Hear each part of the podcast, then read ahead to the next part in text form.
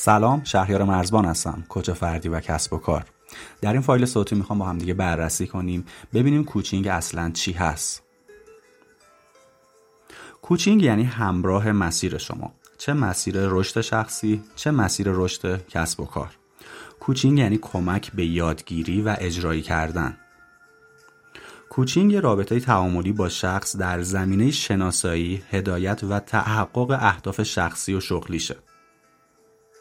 کوچینگ همراهی مداوم و حمایت از شخص برای ثابت قدم ماندن در مسیر اهداف شغلی و شخصیه.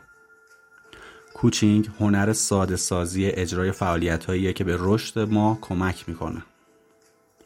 کوچینگ کمک می‌کنه که خود شخص برای بهتر کردن شرایط زندگی و کسب و کارش اقدام کنه.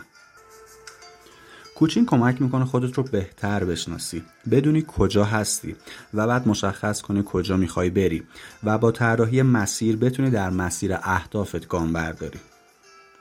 کوچینگ با همراهی کردن شخص به اون کمک می‌کنه به طور خلاقانه راه حل مسئله رو از درون خودش پیدا کنه.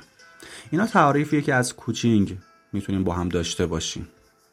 پس اگه بخوایم به صورت کلی بررسی کنیم کوچینگ فرایندیه که کوچ میاد یه شخصی رو همراهی می‌کنه.